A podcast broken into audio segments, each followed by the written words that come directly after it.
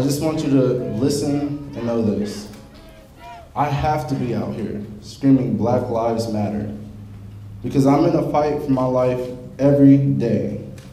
The statistics are not for me. The school system is not for me. The history books aren't for me.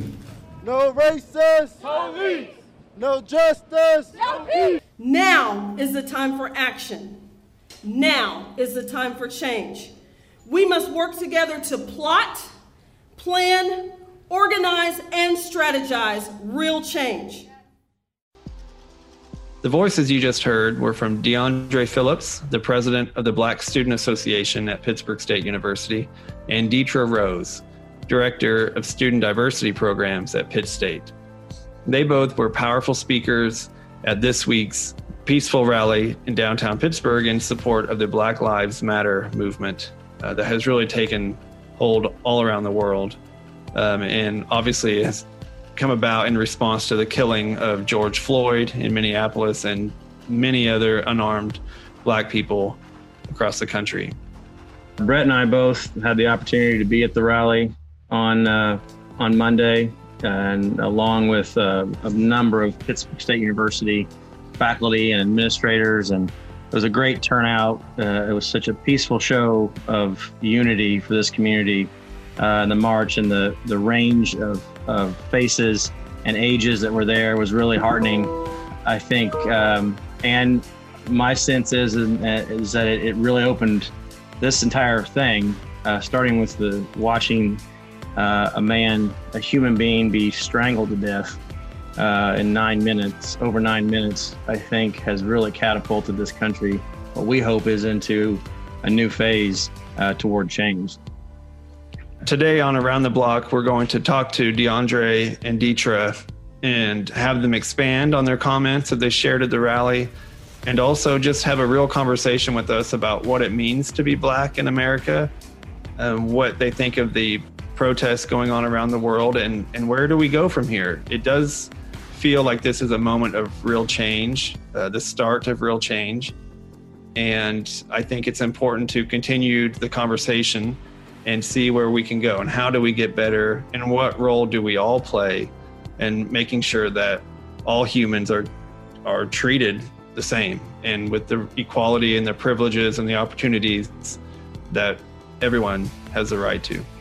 I, I think and hope that uh, you all will join Brett and myself uh, in our hope that the words of the Declaration of Independence will finally mean what uh, they should mean, uh, and that um, uh, the theme for our episode today is a change is going to come, and uh, that seems even more necessary and more powerful, and maybe hope, hopefully we all have more hope that that could be than even when Sam Cooke sang that over half a century ago. So, as always, I'm Sean Naccarato, Chief Strategy Officer at Pittsburg State University. And I'm Brett Dalton, Social Media Director at Pitt State. Um, today's conversation is a little bit longer than many of our conversations in our episodes, but this is just such an important topic that we didn't want to cut the, the dialogue short. In fact, uh, frankly, we, we could have gone longer, and, and I almost wish we we had. Uh, but uh, what we hope our listeners will will appreciate is that we tried to give as much time as possible to this and have a real uh, raw and direct conversation about what is one of the most pressing issues of our time and and in our history as a nation. And so now let's go around the block with DeAndre and Deetra.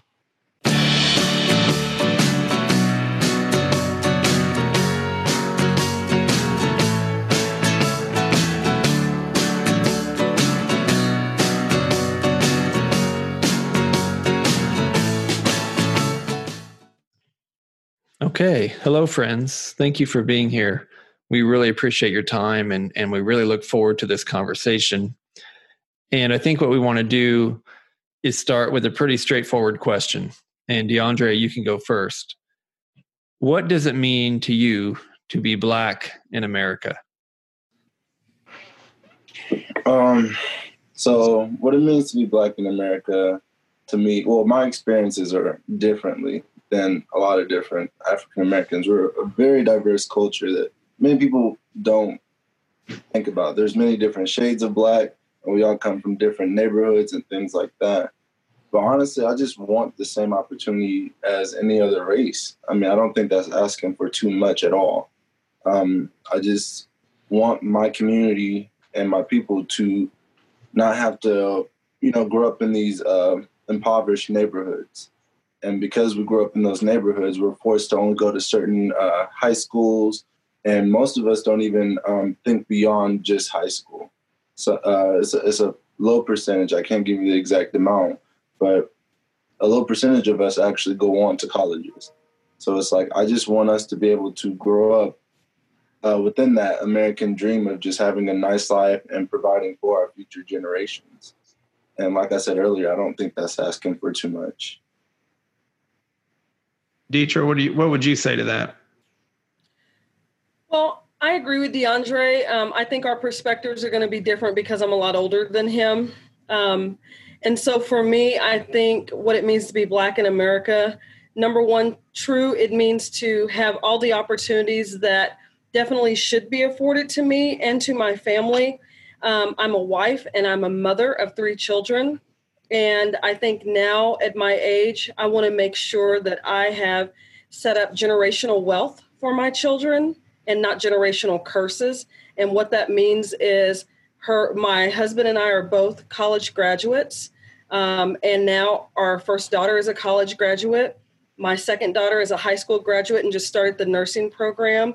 Um, and then I also have a seventh grader. And so, what we have done is we have established some things that will help them as they move forward into their young lives and then into their adult lives. And so, for me, being Black in America means breaking generational curses. And what generational curses mean is a life of poverty, a life of living off of a government system, a life of giving my children the opportunity to to travel abroad. Our oldest daughter's already had the opportunity to. Well, my entire family has traveled abroad, but my daughter has did a, a college study abroad program, and then this past spring she would have also went to Europe with our choir, but that was canceled because of COVID nineteen. But before that, she had the opportunity to travel to Costa Rica um, with the Span- with the Spanish program. And so I'm trying to do things for my daughter that anything that you all would want to do with your children is to make sure they have access, to make sure they have opportunities for growth and development so that they will then be able to pass that on to their children. So, and that's something I, you know, yesterday, uh, Deetra, your speech, which um, uh, was very impactful. Uh, and there's a few specific things we might want to unpack here, actually. But one thing is, as you pointed out, you said you want the same thing for your kids as we want for our kids as white people in this country. I'd love to hear the two of you talk a little bit about what the experience, because I think we all live in bubbles, and and truth is is that most of us are in, it, most of us as white people are in more comfortable bubble than any black person, and we don't know that necessarily. Um, so, what do you say to someone who says, "Well, as long as you work hard in this country, as long as as you are are bright and you do your best, there's a, there's a way." What do you say to that, DeAndre?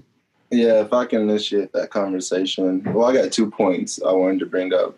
The first point would be um, a lot of people have been, you know, asking me on interviews, you know, it's 2020. Don't you think that, you know, this race issue would have been, you know, over by now? But my, my favorite answer is you got to look at the overall timeline, you know, from 1619 all the way up until now. You know, the, uh, we've been enslaved for 300 years and then I have, you know, my grandparents actually lived through the segregation era. And my great great great grandma was a part of that slavery era. So it's just, we can't just get comfortable just because, and I don't know what the exact reason is for being comfortable. Maybe it's because we had our first black family in the um, presidency. But whatever it is, we can't just get comfortable in thinking that racism is just eradicated. It has only evolved just as much as human nature has. And to my second point, um, within the past year, or we can even see say past month, um, we've had many different CEOs of different corporations and businesses um, uh, get removed because they've made uh, racial comments. that you know the newer generation is speaking up and speak, speaking out against. So I just want you to think about well, prior to them being removed, they were still deemed as racist, but nobody knew. So you know, people will say all you need to do is work hard and you know get a good job and etc. But you still have these people in these high CEO positions that are hidden racist, and they're putting blockades in the way. Uh, Ms. Dietrich said in her speech that won't allow us to get in those rooms and advocate for ourselves. So, you know, it's very, for us to get in those rooms, we have to be the top 1% of our community. And that's very difficult because you're only allowing 1% of the African American community to get up there. What about the 99% that might not be the brightest and the best? So, yeah. Dietrich, do you have some more thoughts on that? I, I again, you know, my, my perspective, I, I agree with everything DeAndre is saying.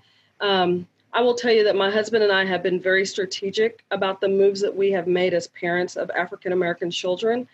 Um, one of those is when our children were younger, we put them in private school into a Lutheran school here in Independence, where I live. The reason I did that is because I wanted them to make sure that they had every opportunity that other students had I talked about it yesterday, dismantling the public um, school system, because a lot of times um, public school for African Americans, um, students are treated differently, students are labeled, um, students are not given the opportunities that our white students are given.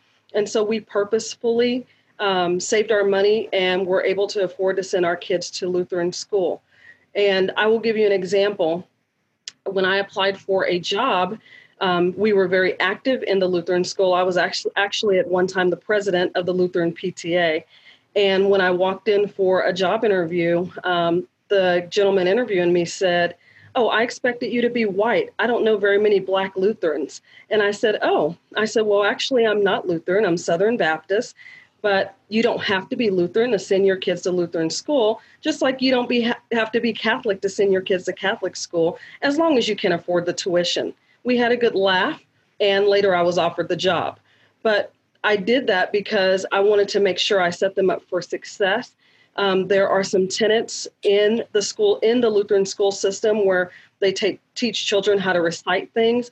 And I think I owe a lot of that to them for especially my oldest daughter, Courtland, who is very articulate, just like myself, because at six years old, she was able to stand in front of a crowd at a Lutheran church and recite scriptures, recite poems with poise and ease because of the background that she had been given. Every African American is not going to have that opportunity to give that to their children, but that is something that definitely set us apart um, because of the structured education that they have been given. So that is an example. Yeah, and, and I think something that DeAndre said is pretty important, and I think it goes along with what Dietrich, you just said was, and look, I, I think Sean and I would both admit, I think sometimes because we live in our bubbles, there can be this sense that it is 2020, and surely, surely black people aren't treated as poorly or have this disadvantages that they had 50 years ago. Or, and so I think in a way, maybe it's because I try to, I want to be idealistic, you know, going through this life. I think, well, surely they have the same opportunities, but that's why we wanted to talk to you a little bit was to get the real feeling of I think the sense we get is that you guys are saying that you're still starting from a disadvantage point. You feel still like black people still have a steeper hill to climb. And why is that? Why do you think that's still the case? Well, DeAndre. well, in regards to uh, Miss Dietrich's point, it, it's this thing called generational curses. Um, my family, for instance, um, my grandmother didn't finish middle school and my mother didn't finish high school. So my mother raised uh, seven children, six boys, one girl, and they were all from Chicago, Illinois. Whereas my mom moved to Kansas just so that way I could be put in a better place. So, like Miss Dietrich says, she, you know, she knew she was st- strategic about how she wanted to raise her kids. My mom had the same mentality of, I understand Chicago, that's where we grew up, but we need to be strategic on how we're going to raise this last one.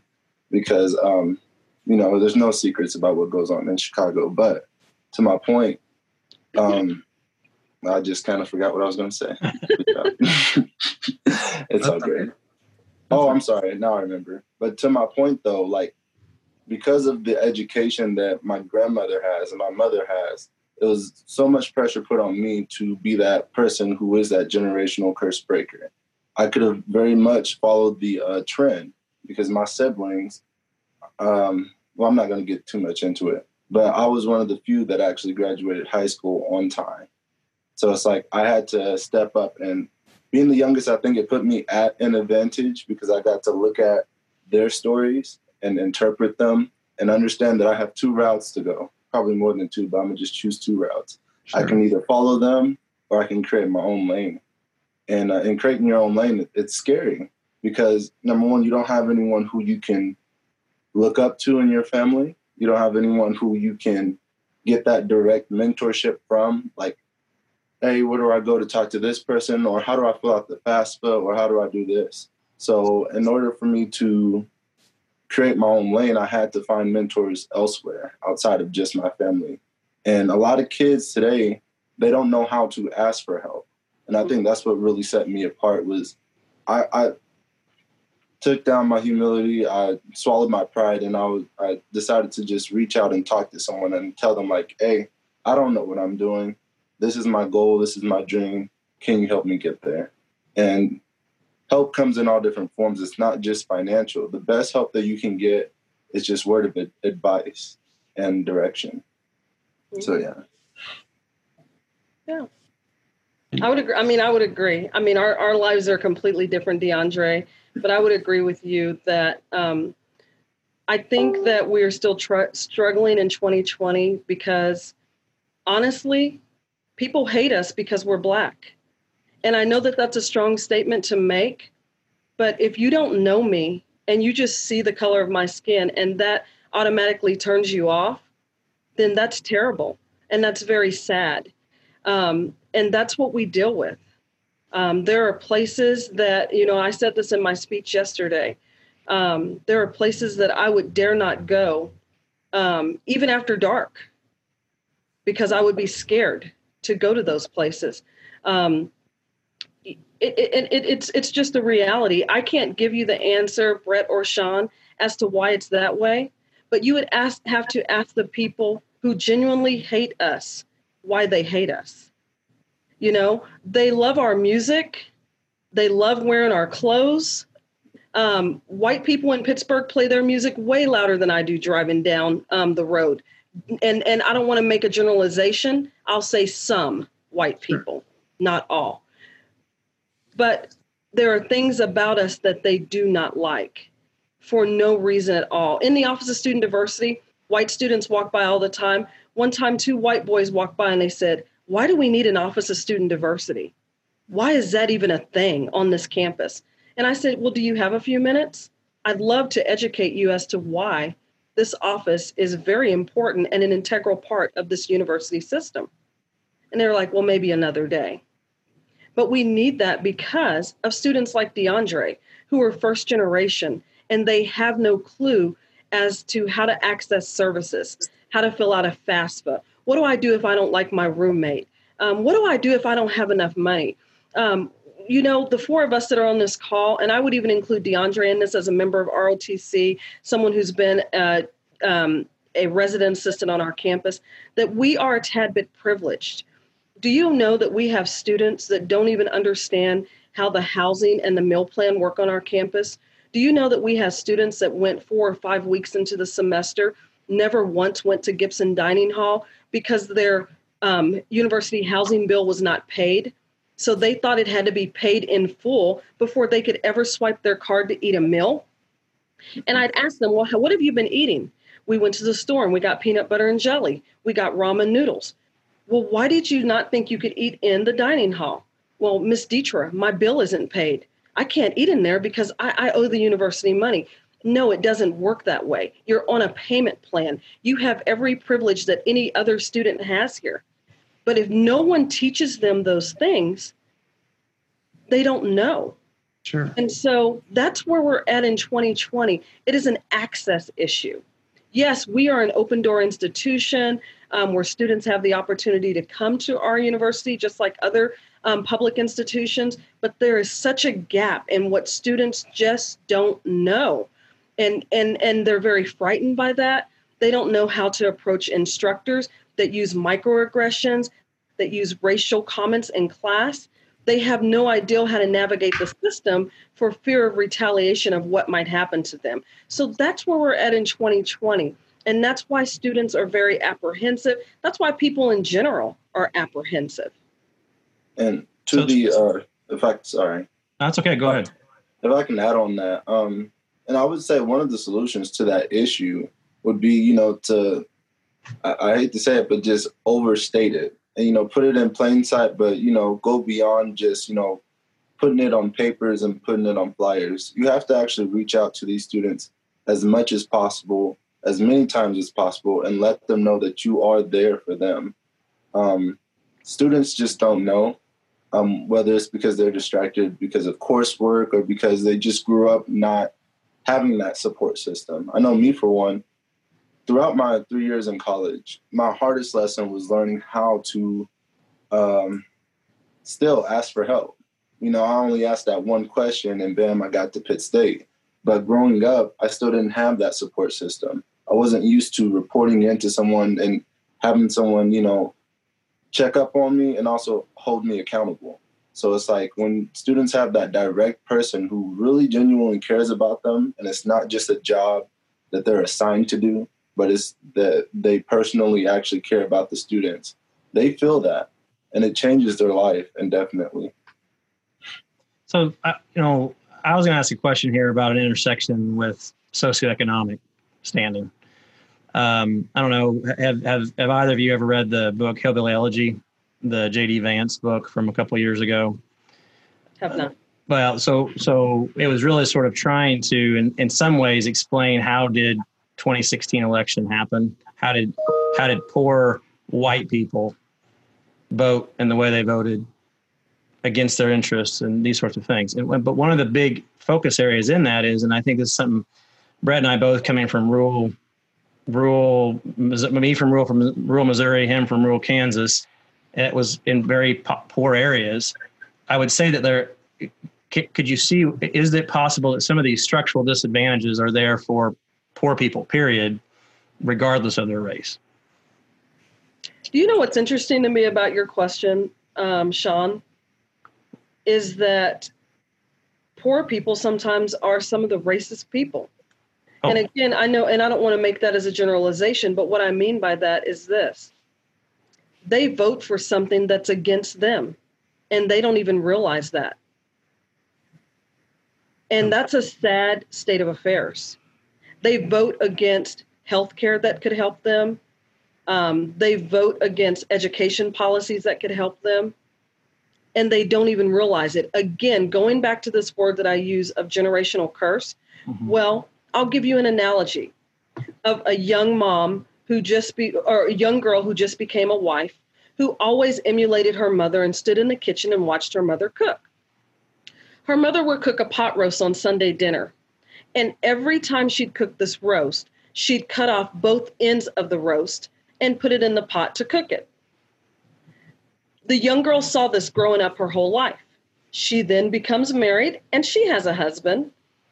She gets a pot roast for Sunday dinner. She cuts off both ends, puts it in the pot. The husband says, Well, why do you cut off the ends of the roast? Because my mom did it.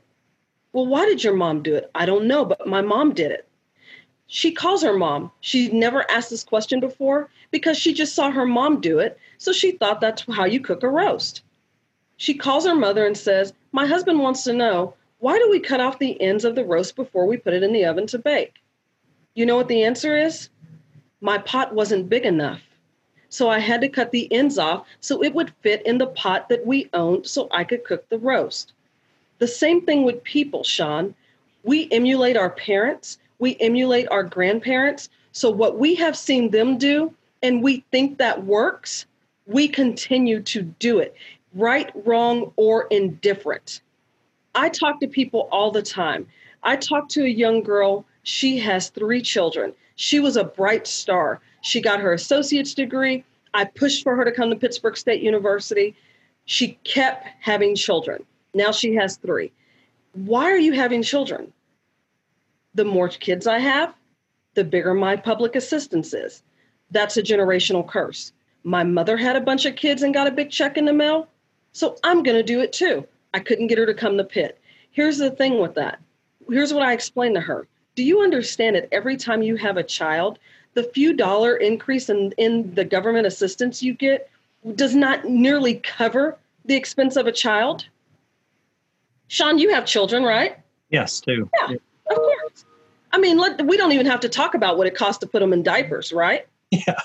And then as they get older, let's not talk about all the extracurriculars. And Yeah. so those are generational curses that someone has to sit down and actually break down to people and help them understand. You are not helping yourself. You are doing yourself a disservice. And one day you're going to wake up and be 40 years old and look back and say, I wish I would have listened. That's what we're dealing with. We emulate what we see, and that's what we know, that's what we're comfortable with. And to step out of that comfort zone, like DeAndre being first generation, means I don't know anything about how this is going to work, but I just hope that there's somebody there to help me navigate the system. And I hope in four years, five years, I get to walk out with a degree. But so many people are very scared to be risk takers and take that first step. And that the generational curse in that regard could, I mean, could be uh, regardless of race. That just Oh, absolutely. that's something we see all over in, in, in poor areas of the country. Um, so I, I think that's where that intersection to me, it's it's so so so it seems to me that one level we're analyzing uh, what does it mean to be black in America and what impediments does the color of your skin on its own have, regardless of your socioeconomic standing. But then you add socioeconomic standing on that, which is a higher proportion of black Americans who are low socioeconomic. Mhm. But in an area like where we live, we have a lot of white poor people who Right. have curses too. Uh, and and so the institution seems to institutionalizing racism and also um, uh, impediments to other people breaking in, regardless of the color of skin. Sometimes, so Sure. that's And- where I'm after that. And Sean, I don't mean to generalize. Um, I mean, I don't mean to cut you off real quick, but I understand the reason why many people want to generalize this type of topic. You know, because I grew up, I'm from Topeka, Kansas. You know, Topeka, uh, Brown versus Board happened there. And, you know, race is always something that we think about. And my best friend is actually, uh, like you said, uh, poor white person. We were all poor in Highland Park High School. So we didn't really grow up um, having, you know, racial issues happen because altogether we thought we were all poor. But to my point is that many people say, you know, well, we're all poor, we all have the same issues, but you got to understand, I'm poor and I'm black. And many people want to take out race. They want to say race isn't an issue, but race is important. Race has a lot to do with how America was built. And and for people to just say I don't see race or to try to remove it out the conversation, I think that you're only, you know, increasing your blind spots and you're you're going further away from reality because you have to acknowledge race. You just have to.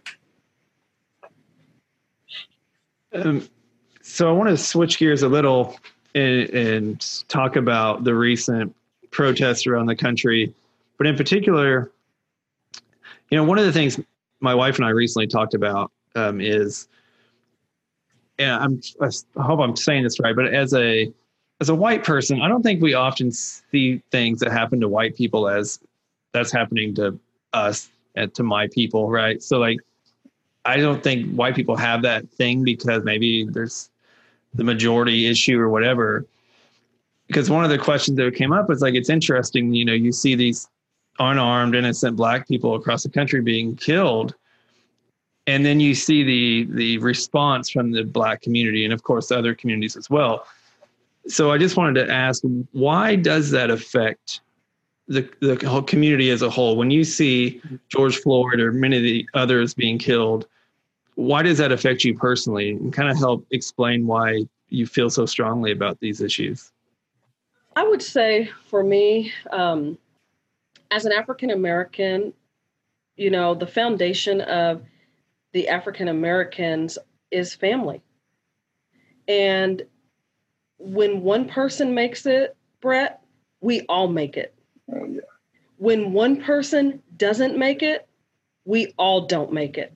And Right. so the success I have, other people say, if Deetra could do it, then I can do it too. So we own that.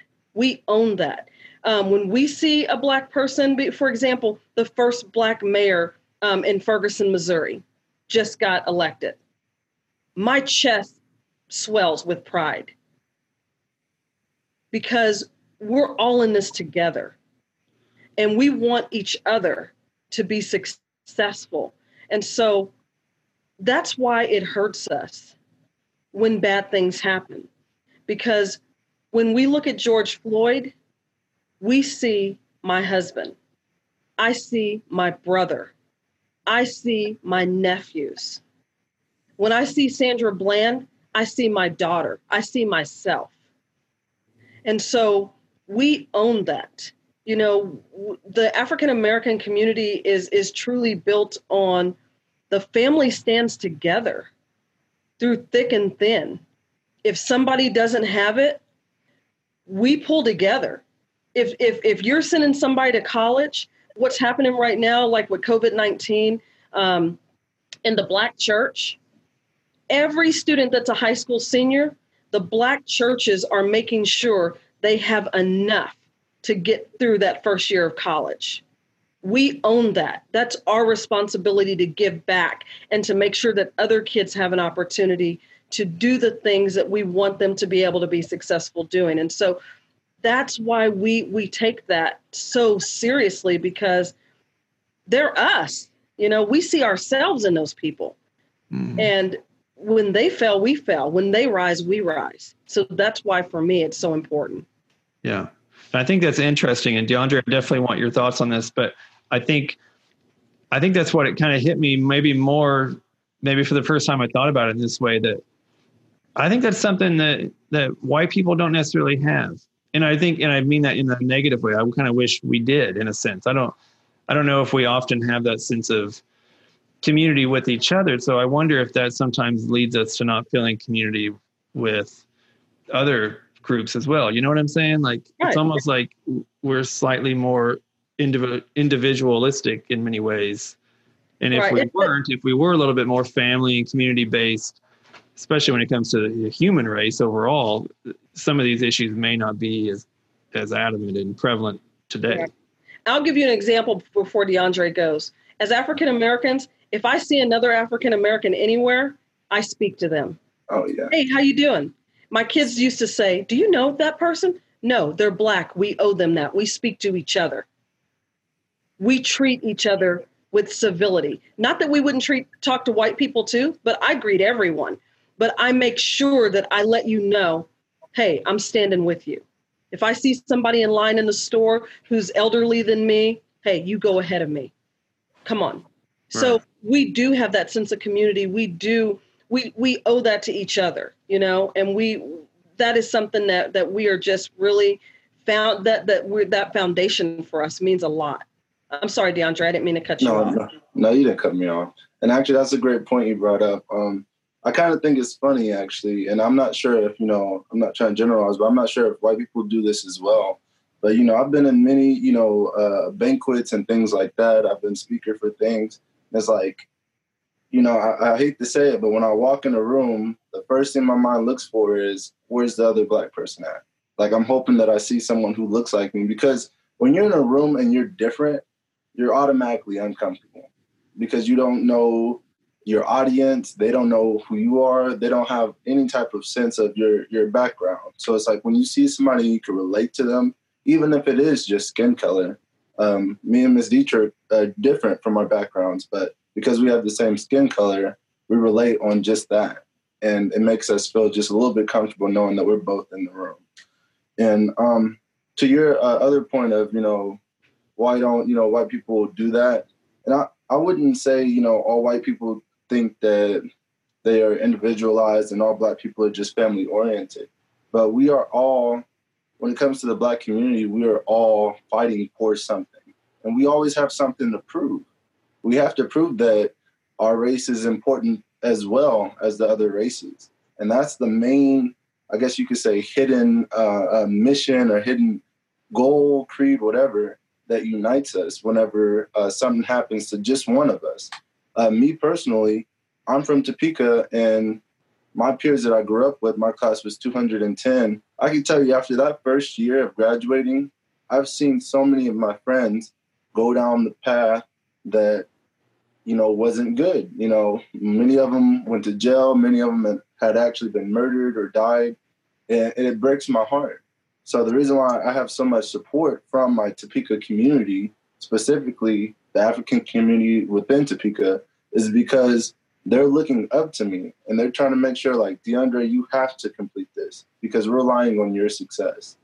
And yeah, it's a lot of pressure on me, but I'd rather be the one to bear all that pressure and make it through. Just so that way I can clear a path for them to walk down as well. And plus, when I get to, you know, whatever level I can be, when I'm in a good position, I can actually reach back and start helping them up as well. Because I already know the routes to go, I already know the people to talk to, and I can direct them in the right direction. You know, this this kind of connects to something I, I had written down as a note that I, I definitely wanted to touch on, and and this is getting into some of the probably even more controversial aspects of this conversation. But you know, I think growing up for me, I was I was told my whole life, you know, God loves you, God loves everyone the same. You treat everyone the way you want to be treated, regardless of anything. You need to be colorblind. Mm-hmm. And I think that what's kind of somewhat gotten to be an interesting conversation piece is this notion of color blindness. Um, and and that maybe you know, and, and here is someone who wants to raise two kids that are white into being just good humans that happen to be white. You know, saying you never should see color is that the right way that we should be teaching our kids, or should we be pivoting on that? Um, I kind of have a, a, different perspective on this, uh, which might be different from Miss Deetra's. We're not sure yet. We're gonna find out.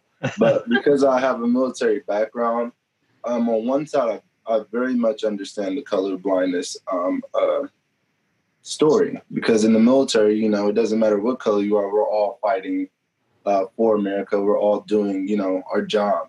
But on the other side, I just think race is so important because race is is culture it's a background, and I'm very proud of my culture. Although I'm not from Africa, the country, I mean the yeah that.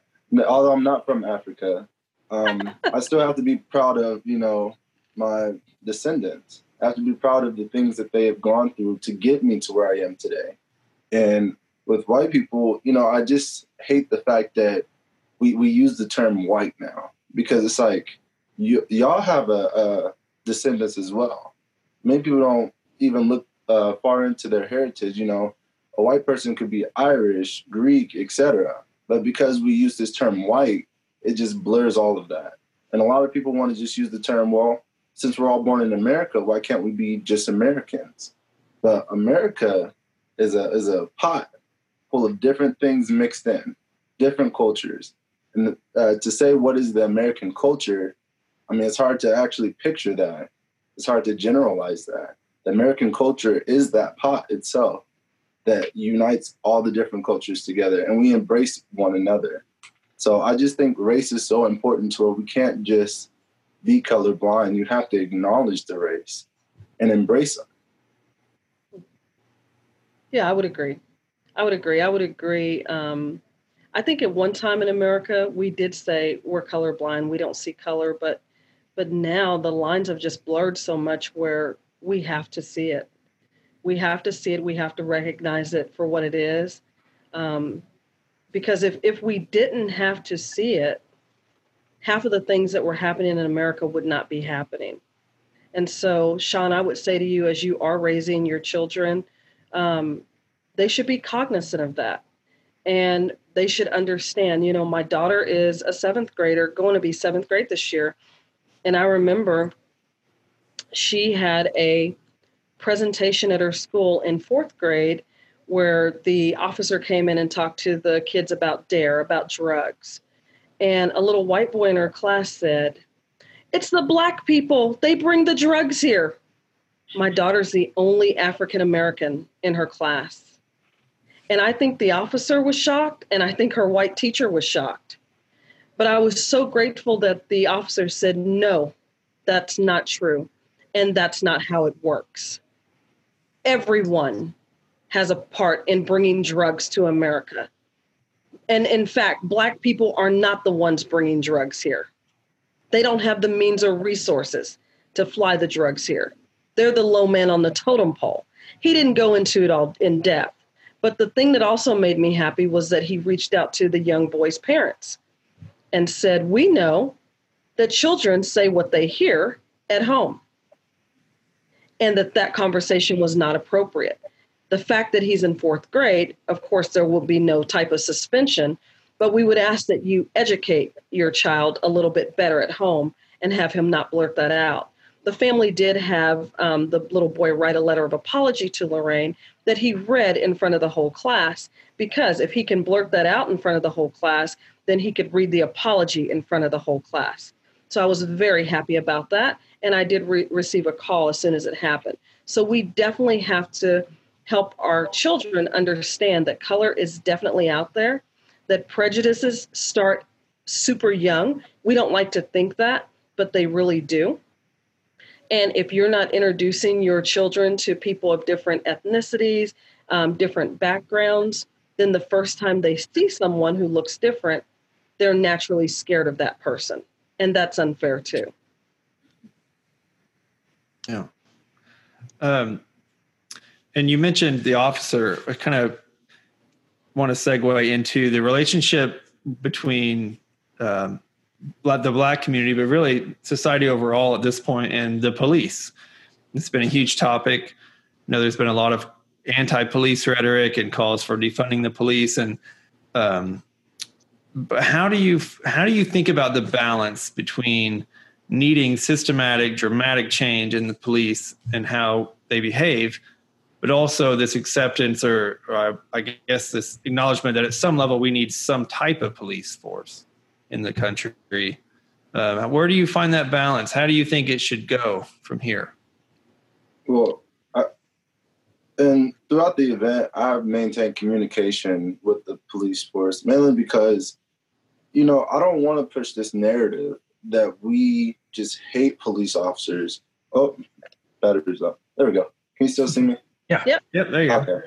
I don't want to push this notion that we just hate police officers. I don't want to push this notion that we want police officers to just all die and disappear. But you gotta understand, we're angry because over generations we've seen nothing but our men and women being killed by them. So, like I said on the news, we gain, we gain that instinctual fear of the police forces, and I just, me personally, I just want to mend that relationship. But it comes with changing how they work their system. There's some type of loophole in either the hiring process of the potential police candidates or the evaluation of police officers when they're working that allow these people who are racist to get inside. And we got to look at that system and patch that loophole, fix it. Because if they truly want to, you know, amend this relationship, we have to stop these racist people from getting in and causing more police brutality incidents. We have to figure out ways to evaluate our current police officers uh, every step of the way and make sure that they're mentally okay. Mental health is important. You know, maybe they weren't racist when they started, but along the way they experienced something that caused a, a change in their opinion. So once again, it's not just individual people; it's a system that we have to look at and fix. Right. I think I think for me, um, Brett and I agree. I am not about um, you know, I'm, I'm not on a fan of defunding, but what I am a fan of is educating. You and I, and all of us know that for the most part, you just need a high school diploma or a GED. You need to pass a physical to be a police officer. So let's talk about that. Let's talk about how we, all those of us who work in higher ed, um, value a higher education.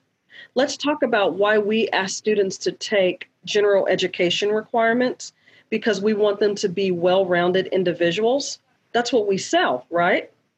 And so, if you want people to be well rounded individuals, why do we not want that for our police officers? Why do we feel like someone who's carrying a gun that can kill us only needs a high school diploma? So, let's talk about that. You know, I, I had a, a, a I've had great conversations with Stu Hite, our Pitt State Chief of Police. One of the things he talked about is, you know, with any career, a lot of times there are additional certifications that come, and one of them is a racial bias training that officers have to participate in each year. Now, this is what I want to say about that training. We all just participated in COVID 19 virtual learning from March to May. Our students did. We know that there are faculty members that students would um, get into Zoom and maybe they would um, hide their face and they're just listening to the lecture, or maybe they're not. But for attendance purposes, their name shows up on the screen. A lot of those bias trainings are done via conference calls, are done um, via videos. Who knows if you start a video, you mute your camera, are you really listening? Are you really engaging? Are you really participating? Or did you check a box? So I would submit to you that, especially when you're dealing with the lives of so many people, that we have to find a system where they can actually go and sit in a room and participate in real life training with people across from each other who talk about these issues and give them actual scenarios and how will you deal with those. You can learn a lot by watching people's eyes. You can learn a lot by watching people people's facial expressions on how they're going to deal with you. And I would say this, doing that certification through video should never happen anymore for any police department anywhere. Pittsburg, um, Minnesota, wherever. There are some things now, you know, maybe there are things I don't listen, policing is not my business, all right? Diversity is my business. Whatever training you need to be a police officer, I don't think those trainings should be done through any type of video conferencing. I think people need to be in the room. And education becomes key. Now, I know that there's also a shortage of officers. Yesterday on the way to Pittsburg, my husband was telling me a story that when he was a high school senior, my husband's from Birmingham, Alabama, that the Atlanta Police Department came to his high school, just like we do at Mission Counselors, set up a table and said, Who wants to be a policeman? You can be one when you graduate high school, because they had a shortage. He had several family members who participated in that program. But what I submit to you, even an associate's degree would be better than nothing. And that's what we have to push for, not defunding, but educating officers so they actually know how to deal with people. Yeah. Well, uh, you know, there was something, um, I, th- I, you know, I, I, think that is so right on the psychological evaluation side of this too. Um, you know, I now now I'm trying to be careful that I don't offend the police, but I also would say, you know, uh, I think that there, if you can have a badge and a gun and power, you also might be attracting a certain kind of person Absolutely. who wants to have power over people, regardless of the race issue aside. But then that adds into it. One of the things, and I read was an article that I, or an op-ed that I read um, after George Floyd's death, and and then and I and I'll be honest, I had I, I had a really hard time. I didn't want to watch that video for a long time. I, I knew oh, enough to know I didn't want to see it. But this guy said in in this article, he said, "What you look at that police officer's face." Right. Look at his hands in his pocket. His yes, and you look at his face and you look at his stance. This was this was about brutal power. This was about it was like a child crushing uh, bugs. This is what and I and I watched it and I noticed that it was he enjoyed. You could tell this person was enjoying having this amount of power over someone where they get to control whether they're alive or dead. And I swear, every time George Floyd said, "I can't breathe," I saw that guy rock forward harder with his with his knee harder into his throat. And that to me, that's a sociopath. That is a he racist and sociopath. This is someone who is enjoying the infliction of pain on another human being. Um, and, and that is something that it seems insane to me that, and he had been an officer for quite a while. So he didn't just become a sociopath that day. Right. You shouldn't be able to get through with 16 violations. And I think he had killed one other person already and, and all these sorts of things. Um, and I'm not a policing expert either. But what I will say is that if you're a sociopath, you probably shouldn't be given a gun and a badge. so one area that I do have some expertise is in the political side of things, and that's that's a lot of my background. Um, is that you mentioned about this silent racism almost this this quiet racism the, the, hidden racism the ceos who now are just getting found out of this. Right. I've had this theory. You guys tell me if you feel like i'm onto something here or not which is that racism wasn't created in 2016 it was where it had been for a long time which was under a rock or under rocks and for political purposes there are individuals who decided to win they were willing to turn over those rocks and tell those people, hey, you don't have to hide anymore. Mm-hmm. Be open. Mm-hmm. Do you think that do you do you feel as a black American that you've seen that actually occur? Well, I can't um, say specifics because of my military obligation, but um, I will say that um, if you know that your base is comprised of people, a lot of people who are racist or within the KKK. Why is it so difficult for you to denounce that those people, those group of people within your base? Why is it so difficult for you to um, say that they are not a part of me, or you know, etc. But if you know that your base actually allowed you to win a certain election, and your base, you know, is fueling your progression and whatever, I mean, it's, it's beneficial to you. So why not appeal to that crowd? You know, and I think that that's very disheartening. That's very sickening. But at this point, you know, racist people feel empowered. They feel the need to creep their heads out of the rock that you know we put over. I guess you could say racism. But once again, we can also take some ownership within that because we shouldn't have put a rock over it. We should have ended it where it was at. But you know, it just takes.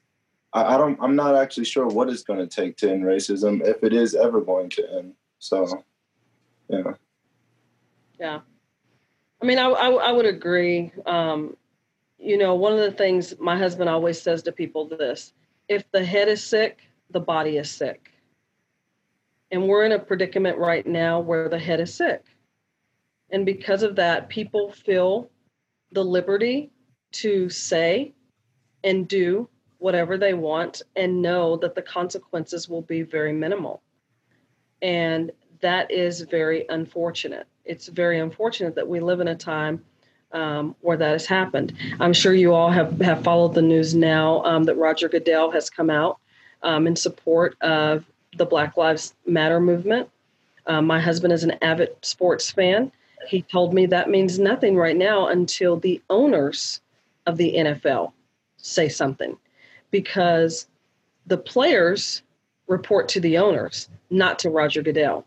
So mm-hmm. he can say it all he wants to, but if the owners don't denounce it, then nothing's going to change. Nothing's going to change. And so what happens, Sean and Brett, as I said yesterday, this is why we need white allies. This is why we need advocates on the ground for us because once again, their wealth and their power, their voices will will always be louder than someone who's marginalized. And if they don't stand up for us, we don't have a, we don't we don't have a chance. Well, that that's that actually gets us into one of the last areas I definitely want to make sure we explore, and that's this concept of white privilege. Um, that you know, I know there's a lot of white people who get already get their hackles up when someone says white privilege, right? They they mm-hmm. immediately want to get defensive. Um, right. One thing before we say that, I would say is that there's also a certain thing here, whereas particularly as, and I'll say this as someone who is a Christian, where you just need to say what's right and what's wrong, and you don't equivocate things. And there's a time where politics aside, it's not about teams. You don't say there are good people on both sides of this argument. There are not good people on one side of this argument. Period. Mm-hmm. And uh, we need to be able to say that. So I wanted to say that. Uh, that's really important to me and something that I talk a lot to our kids about is that let's not equivocate these things. Um, and so, um, and if we had leadership that would consistently say that, mm. then we might be in a better situation in this country. And I'm hoping that uh, you're seeing that with all the former presidents, uh, George, regardless of party, every one of them saying pretty consistent thing, which is there isn't two sides of this. This is just wrong, period. Um, but so white privilege. So this concept of white privilege, when I ask you, what does that mean to you? What does that mean to you? What does the notion of white privilege mean? Well, you know, for me, it's it's kind of like yesterday one of the reporters asked me, "Why am I different from you?" You know, and I said, "Well, first of all, you're a white man, and white men in America equal authority. Um, that authority allows you the opportunity to once again navigate spaces that I would not even dream of going into.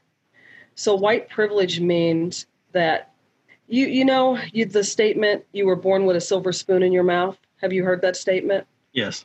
Yep. So those things have already been created for you, for your children. They just ease right into those opportunities.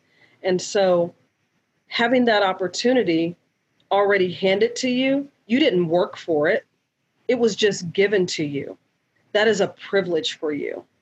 Nothing is handed most of the time to African Americans.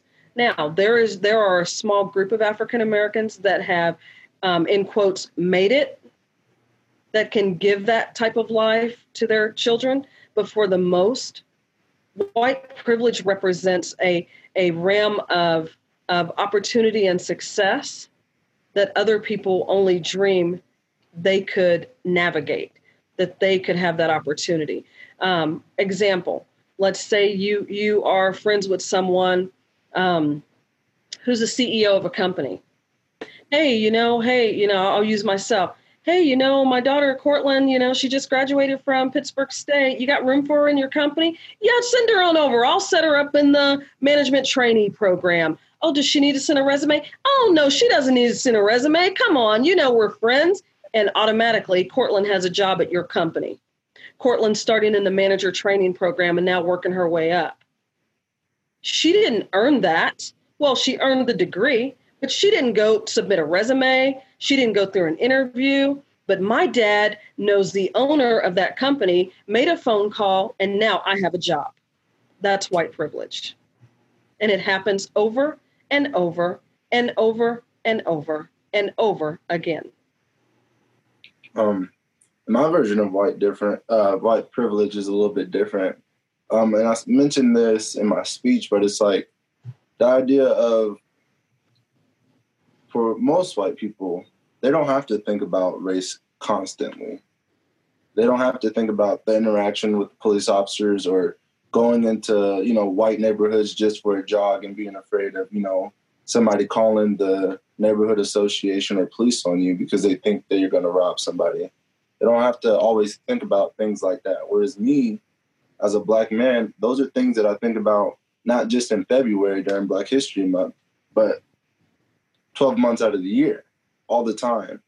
And the privilege is, you know, even during our peace rally, yeah, we had a large portion of the community there.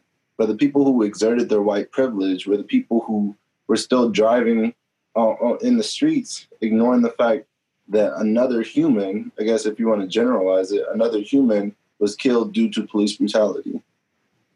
And he just so happened to be black. You know, versus me, I don't have the privilege of ignoring those issues. I don't have the privilege of, you know, not letting it get to me personally. I don't have the privilege of doing that because it is personalized, because I could very much see myself being in that situation. The privilege comes from like Ms. Deetra said, being able to get in those higher rooms because of your skin color. And you know, we can say that that doesn't happen, but we would just be lying to ourselves. lying to ourselves. Those situations happen all the time. I've seen it for myself. And you know, black people are just at a disadvantage, and we're trying to get out of that. Not saying all black people fit that stereotypical uh, story, but a majority of us do. So how do we how do we fix it? And how can Brett and I sitting here today speaking on behalf of those people who want to be white allies, who want to do whatever we can to be impactful, how can we help and how can we fix this? Sometimes you have to be willing to step out, Sean. And what I mean by that is you're a leader on our campus. You're somebody who has power on our campus. Um, you have the ability to hire people you have the ability to fire people. You have the ability to look through um, resumes, and sometimes it's already. Listen, I this is not my first rodeo. I know how these things work. Sometimes there's already somebody prepped and groomed that's going to move up. But is that really fair? Have you really given other people an opportunity to to have that bigger stage? And so as an ally, I would ask you to speak up. You sit in a position of authority. And I said, even with work study students who apply for jobs at Block 22, maybe a friend of a friend of a friend has said, Hey, Sean, my kids come in the pit. They're going to need a work study job. Can you help them? Maybe you actually look through all the applications and you find somebody who actually has an interest in the work that you're doing at Block 22. And that one work study job creates an opportunity for them that helps them in their life as they move on from Pitt State. And so, as you think about hiring people, as you think about the interactions that you have with students, make them meaningful interactions. Don't just check a box for a box sake, but actually get to know people and say, hey, you're actually interested in the work I do in government relations, or you're interested in makerspace. Tell me more about that interest and what that looks like for you and those are the people that you want to surround yourself with because students are looking for mentors students are looking for people who they can emulate the same way they did in high school and you and brett both sit in positions where you can help a lot of students of color realize their dream and realize that they've got a shot in making it to the next level um I would definitely say, and I'll start by giving you this story that I actually had to experience uh, being here in Pittsburg. So, you know, it's my freshman year here in Pittsburg, and, you know, my hair is different because I'm African American. It's curly, it's hard to cut, etc. So, um, time came, I like to stay groomed. I need a haircut. And I literally did this because a lot of people don't have experience cutting my type of hair. I mean, it's something that you got to acknowledge. So I called every single barbershop within Pittsburg, every single one of them. Got on Google, looked and called. And I just wanted to have an honest conversation. So I talked to the people who answered the, the phone. And I said, Do you have experience cutting African American hair? And each and every one of them had told me no. Now, that doesn't make them racist by any count. I can't assume that they're racist because they've never, they probably never experienced an African American coming into their shop. However, the thing that I want people to do if they don't want to be perceived as that is to educate yourself and go beyond just being comfortable staying in your lane. There's many things out there for the barber example. They could have, you know, used a makeshift doll, mannequin. A mannequin, and practice cutting my type of hair. There, there's many of them out there, but we get so comfortable staying in our lane and staying with the people who look like us or around us and the real truth of the matter is, you have to get comfortable being uncomfortable. You have to be comfortable going outside of your realm and studying something that's not typical of yourself. So, if you truly want to be an ally, I need you to educate yourself on as much as possible. I need you to educate yourself on different races. You don't have to understand our language, but you do have to understand our culture just a little bit, acknowledge our culture, or the very basics of what makes us African American. It it's not enough just to ask your favorite African American these type of questions. You have to do your own research and practice it. So that's what I would uh, tell to tell to the people who would like to be allies for our community. Um, guys, I know we, we've kept you longer than we usually do, but this is a great conversation. and I really appreciate your time. Uh, I, I do want to ask one more thing.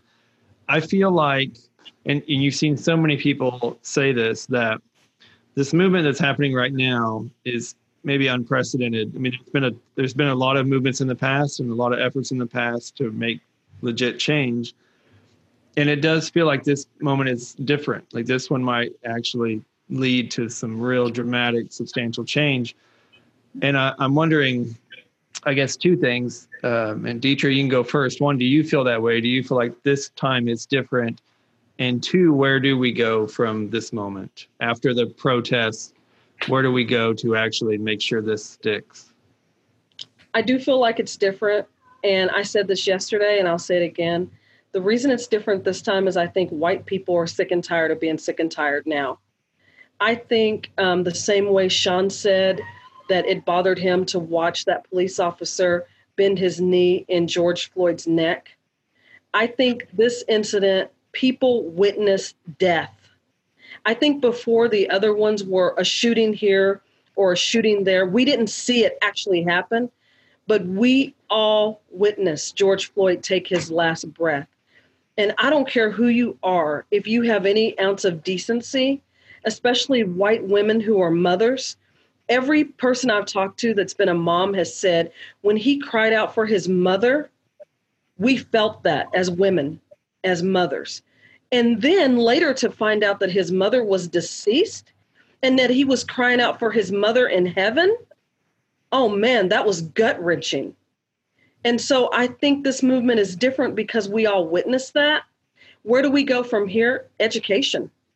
We have to educate each other. Just like this conversation we're having, man, this is awesome. And I am I am beyond grateful that you and Sean have taken this time to talk to us um, because I truly believe that you are both being very sincere and that you truly want to know and learn.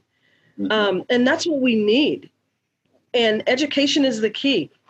How do we do that? Um, and I talked to Dr. Scott about this cultural sensitivity training for our faculty, for our staff, for our administrators, because sometimes, you know, my mother used to say this you don't know what you don't know. And so we have to start learning from each other. Hey, you know, is it okay if I call you this? Is it okay if we talk about this? Help me understand what you're feeling. Those are ways that you open up the lines of communication. You know, um, I, am going to give a short story, and I know we're over time, but I want to give you this short story. Um, we had an African American um, male on our campus. Um, you know, he was a young man. He was probably DeAndre. What are you, 22? DeAndre, 23? 21. 21? Yeah. Um, but he was the he was the man of the house growing up in Kansas City, Kansas. Um, he came to Pittsburg State University. I'll admit he was a little rough around the edges. You know, I had to give him a little extra mama love. He was sitting in class one day. Um, the faculty member said, in the syllabus, plain as day, no cell phones in this class. He was sitting in class. He had already been warned a couple times hey, don't put, pull your cell phone out in my class. On this day, because sometimes we bring the cares of life with us. Um, you know, we could have, our kids could have made us late for work. They, you know, kids act funny and things happen. And so there was an extra level of frustration this day by this faculty member. And he pulled his phone out. The faculty member came to him and got in his face and said, I told you no cell phones with a finger in the face, snatched the phone from him. The student was literally, and this is in front of the whole class, the student was literally shaking. The student ran to my office, and I tell you, I knew that he ran because he was sweaty, he was shaking, he was pissed. And I said, What's going on? Sit down, because we know to de escalate, we need people to sit down. And so I said, sit down. He told me what happened. He said, Miss Rose, he said, I wanted to hurt her. I wanted to hurt her. His fists were balled up as he was talking to me. He was very emotional. And I said, Well, thank God you didn't. Tell me what happened. So I contacted the faculty member and said, I want to meet with you. I want to explain something to you.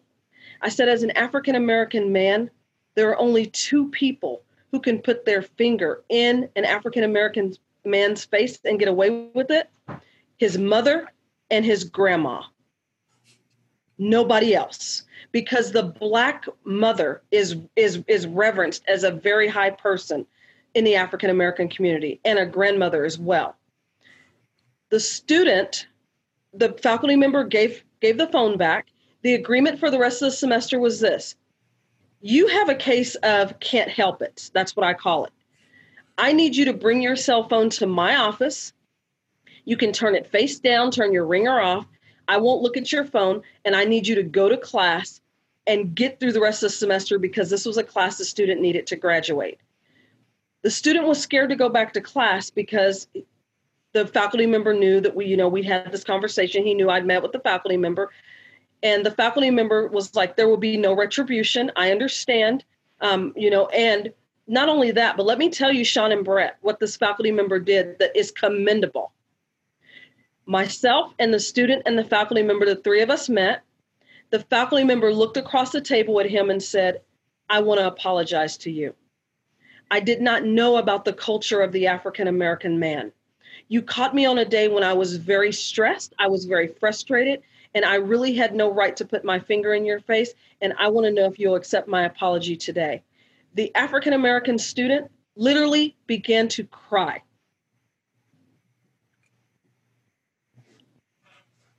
That's how serious this was. And he said, apology accepted.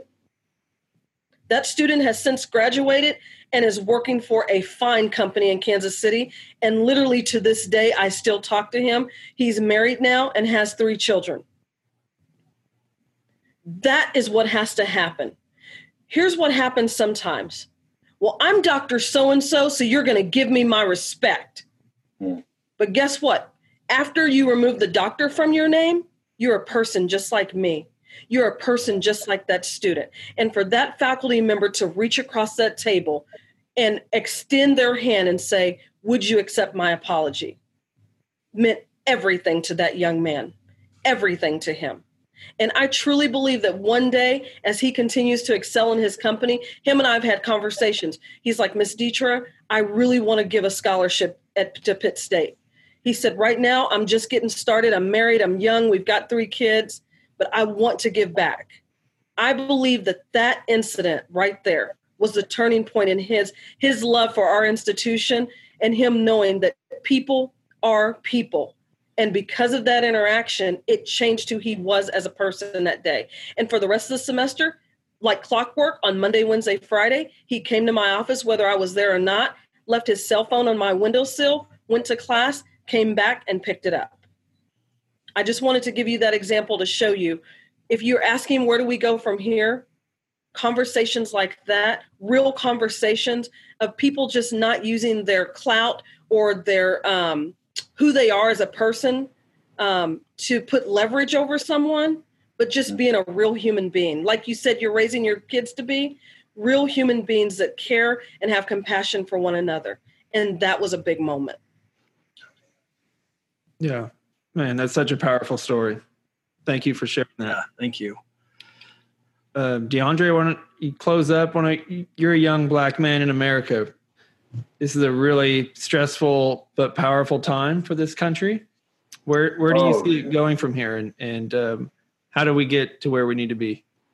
Well, first of all, I mean, many people can say this, but I've never in my lifetime. Once again, I'm I, I admit I was complacent as well. I was comfortable because I seen my first black family in the in the White House, and I thought everything was going to be fine and dandy after that. But um, I never thought that I would have to be out in the streets protesting like that. But honestly, uh, seeing having the peace rally and going through that experience, it gave me a lot of hope, and, and it let me know, reassured me that the future is bright and I don't care what anyone says. I'm a true optimist, and I know this uh, deep in my heart that the future is going to work out. It just takes time. Um, like Ms. Deetra said, though, we need to continue to have these conversations. It can't just be a during Black History Month is when we have these conversations, or you know, every time a, a George Floyd incident happens, we can't just have these conversations. It's easy to do things in the moment when you're motivated, but if you truly want change, you have to do the uh, things that you want whenever you're not motivated, whenever you're not really thinking about it, whenever you don't really want to talk about the conversation, that's when you need to have it. That's when you're actually going to change who you are and get it out to your audience more often. Um, but I, I talked to the police chief in Pittsburg, MPSU, and told him that we also need to reestablish our relationships. Um, in planning the peace rally together, we realized something. The biggest issue that we had in planning the peace rally was that our communication was terrible. Um, we either didn't know how to communicate in words effectively, and in detail, or we just didn't communicate at all. So the day of the peace rally, there were certain loophole, uh, certain things that we were missing, and then we acknowledged that. Hey, I forgot to tell you this. I'm sorry about that. And I was like, well, thank you, uh, Chief. I actually forgot to tell you this, X, Y, and Z, and so forth. But right there, we're already established our relationship and we acknowledge the issue. We need to communicate more because I know how to talk to you if I talk to you more. You know how to talk to me, and we can lessen those uh, things that we've missed within our community. If you want to make decisions on behalf of the African American community, you have to talk to us about those and actually get our inputs on those decisions and, you know, et cetera. So, truthfully, we just need to continue building our relationships and strengthening our communication. That's it.